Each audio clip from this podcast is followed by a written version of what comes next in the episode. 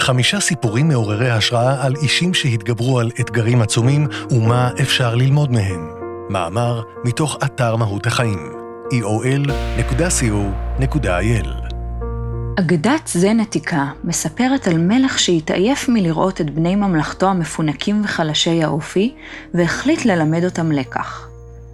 הוא הורה על הצבת סלע ענק, כך שיחסום את הדרך המובילה אל העיר, והמתין לראות כיצד יגיבו נתיניו. ממקום מסתורו צפה באכזבה בתגובתם של בני הממלכה, שבזה אחר זה הסתלקו מן המקום מיד כשפגשו במכשול, או במקרה הטוב הרימו ידיים לאחר ניסיון יחיד וכושל להזיזו. לאחר מספר ימים, עיקר בודד עבר בדרך, אך כשזה הגיע לסלע, הוא לא הסתובב ועזב, אלא ניגש הישר אליו. בתחילה ניסה להזיזו, אך ללא הצלחה.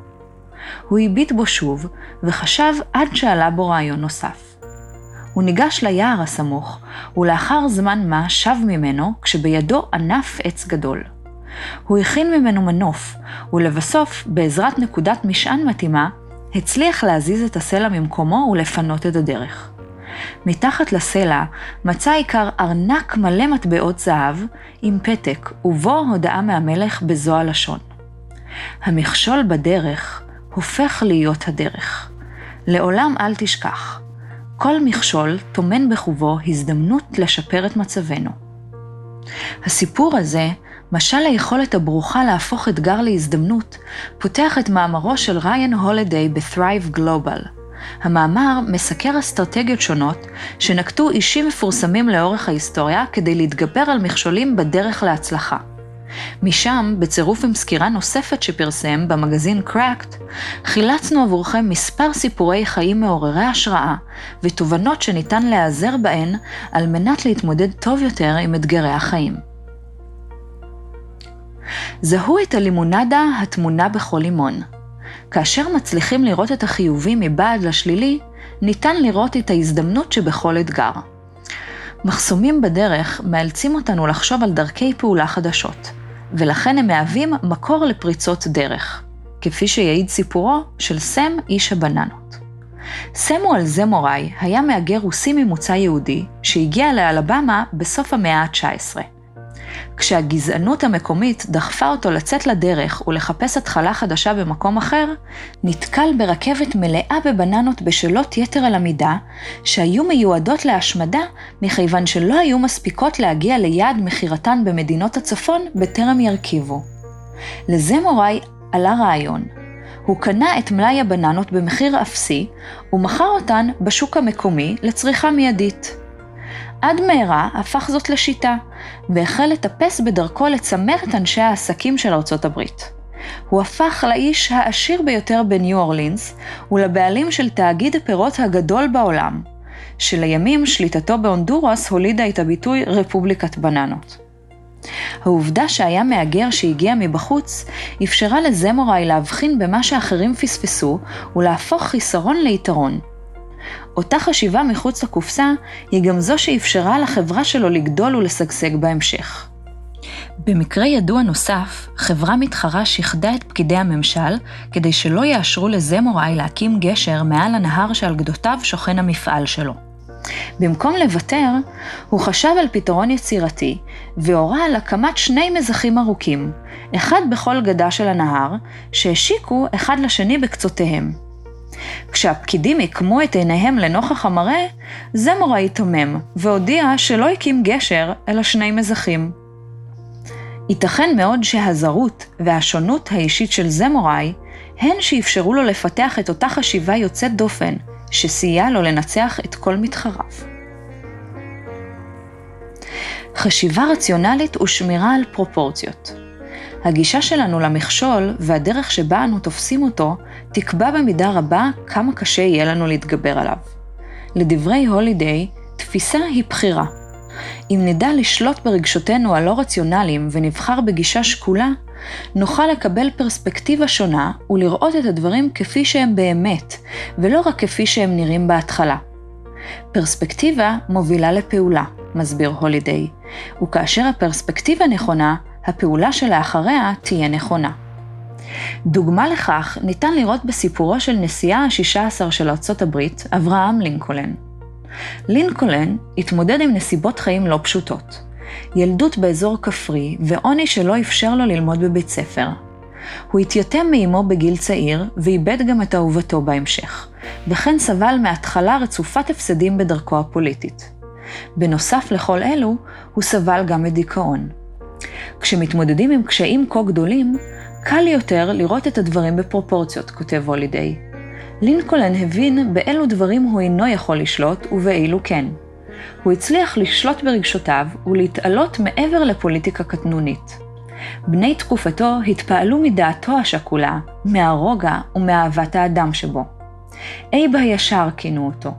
המאבק המתמיד בשדיו הפנימיים הוא שלמעשה הכין אותו יותר מכל למבחן הגדול ביותר שלו, מלחמת האזרחים. הפרספקטיבה שבה בחר סייעה לו לבסוף לנצח במלחמת האזרחים ולשחרר את ארצות הברית מעבדות. הסתער ויישאר תמיד בפעולה. בזמן שהתגובה הטבעית של רובנו היא להימנע מאתגרים, אנשים דגולים עושים בדיוק את ההפך, אומר הולידיי. הם מזהים את ההזדמנות הטמונה בו ומסתערים עליו כנגד כל הציפיות, מה שנותן להם יתרון מפתיע. כזה היה המקרה של הרטוריקן והמדינאי דמוסטנס. דמוסטנס, הידוע כנואם הגדול ביותר ביוון העתיקה, ואולי בהיסטוריה כולה, לא התחיל את חייו בצורה כה זוהרת. כילד סבל ממגבלות גופניות, עוויתות בלתי רצוניות, קול חלש וגמגום כבד, כך שבקושי היה יכול לדבר. לאחר שהתייתם בגיל שבע, עבר לחזקת אפוטרופוסים. אך בגלל שהיה חלש מכדי להגן על עצמו, האחרונים גנבו את ירושתו ולא אפשרו לו ללמוד. עם זאת, היה נחוש בדעתו להתגבר על חולשותיו ולתקן את העוול שנעשה לו. לשם כך, החל לאמן את עצמו ברטוריקה באופן אינטנסיבי. הוא נהג למלא פיו באבנים ולנאום תוך כדי ריצה כדי לתקן את גמגומו, וכן לצעוק מול גלי הים הרועשים כדי לחזק את קולו. הוא נהג לתרגל דקלום נאומים שלמים בנשימה אחת. כדי להשתלט על התנועות הבלתי רצוניות, הוא תלה חרב חדה על כתפו, שדקרה ופצעה אותו בכל פעם שהייתה לו עווית. בנוסף, הוא גילח חצי מזקנו כדי לאלץ את עצמו להישאר בבית, ללמוד ולהתאמן על נאומיו. לבסוף, גדל וטבע את האפוטרופוסים שלו בבית המשפט, ניצח והצליח לזכות חזרה בירושתו. נאומיו המרשימים הפכו אותו למדינאי המשפיע ביותר באתונה, ובהמשך באימפריה היוונית כולה. הגישה הפרו-אקטיבית של דמוסטנס, הפעולה והתנועה המתמדת, הן שעזרו לו להתגבר על חסרונותיו ולזכות בתהילת עולם. למד מהמכשול והשתמש בו כנגד עצמו. ואולם לדברי הולידיי, לעתים הפתרון להתגברות על המכשול הוא דווקא נסיגה טקטית. כאשר נותנים למכשול פשוט להיות, ייתכן שנוכל לאמץ אותו כשיעור, ללמוד ולגדול ממנו, ואולי בסוף אף ניווכח לדעת שהוא ניצח את עצמו. ג'ק ג'ונסון היה אלוף העולם האפריקאי-אמריקאי הראשון באגרוף במשקל כבד. כבן לעבדים לשעבר ועני מרוד, לא הייתה לו היכולת ללמוד אגרוף כיאות או לשלם למאמן. לשם כך, העריך במתכוון את קרבותיו ככל הניתן, ל-20 סיבובים ואף יותר, כדי שיוכל ללמוד מיריביו כמה שיותר. כך נולד סגנון האגרוף הייחודי והמפורסם שלו. בתחילת הקרב השתמש בהגנה בלבד, תוך כדי שמשך את יריבו עוד ועוד ועייף אותו. ורק בסיבובים האחרונים, כשליריב לא נותר עוד כוח כדי להגן על עצמו, התקיף עד לנוקאוט. ג'ונסון העפיל אט-אט לפסגה, למורת רוחה של החברה הגזענית מסביבו. עד כדי כך רצו במפלתו, שכשהגיע למעמד אליפות העולם, החזירו מגמלאות את אלוף העולם הפורש ג'ים ג'פריז, שמעולם לא נחל הפסד בקרב, כתקווה הלבנה.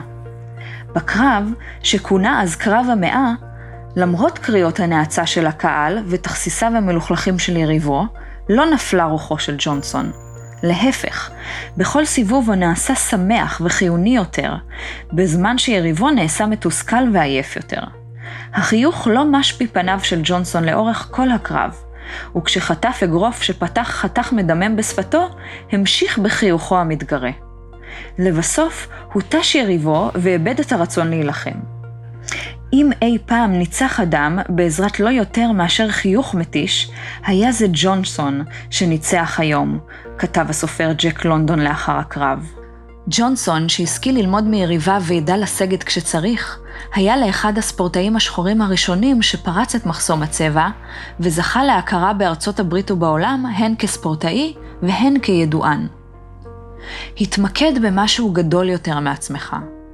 לעתים, כשאנו ניצבים בפני סיטואציה אישית בלתי נסבלת, סבור הולידיי, אחת הדרכים הטובות ביותר שבה ניתן להניב כיווני פעולה חדשים, היא באמצעות השאלה, אם אני לא יכול לפתור את המצב הזה עבורי, כיצד אוכל לפחות להקל בו על אחרים? מפתיע כמה הרגע שבו מתחילים לחשוב על אחרים במקום על עצמנו, יכול לעורר בנו תקווה וכוחות חדשים. מטוסו של טייס הקרב האמריקני ג'יימס סטוקדייל יורט בצפון וייטנאם ב-1965. הוא נלקח בשבי, והיו צפויים לו מאסר, עינויים ואולי מוות. הוא ידע שהוא השבוי בעל הדרגה הגבוהה ביותר שאי פעם נתפס על ידי האויב, ושאין דבר שהוא יכול לעשות כדי לשנות את גורלו.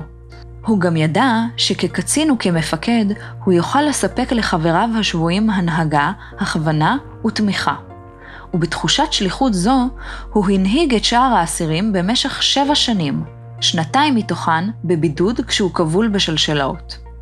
במשך כל אותו הזמן, ותוך כדי קשיים בלתי ניתנים לתיאור, היה תמיד מזכיר לחבריו את צירוף האותיות US, שמרכיבות את המילה האנגלית אנחנו ואת ראשי התיבות של ארצות הברית, כמייצגות עבורם את הערך Unity over Self, אחדות לפני האני.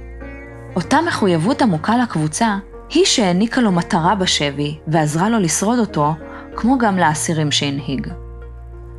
לאחר שחרורו בחזרה לארצות הברית, הוענקה לו מדליית כבוד על ידי הנשיא, והוא המשיך בקריירה צבאית ופוליטית, ואף התמודד לתפקיד סגן נשיא ארצות הברית ב-1992. אנחנו לא יכולים לבחור או לשלוט במכשולים שיופיעו במהלך חיינו.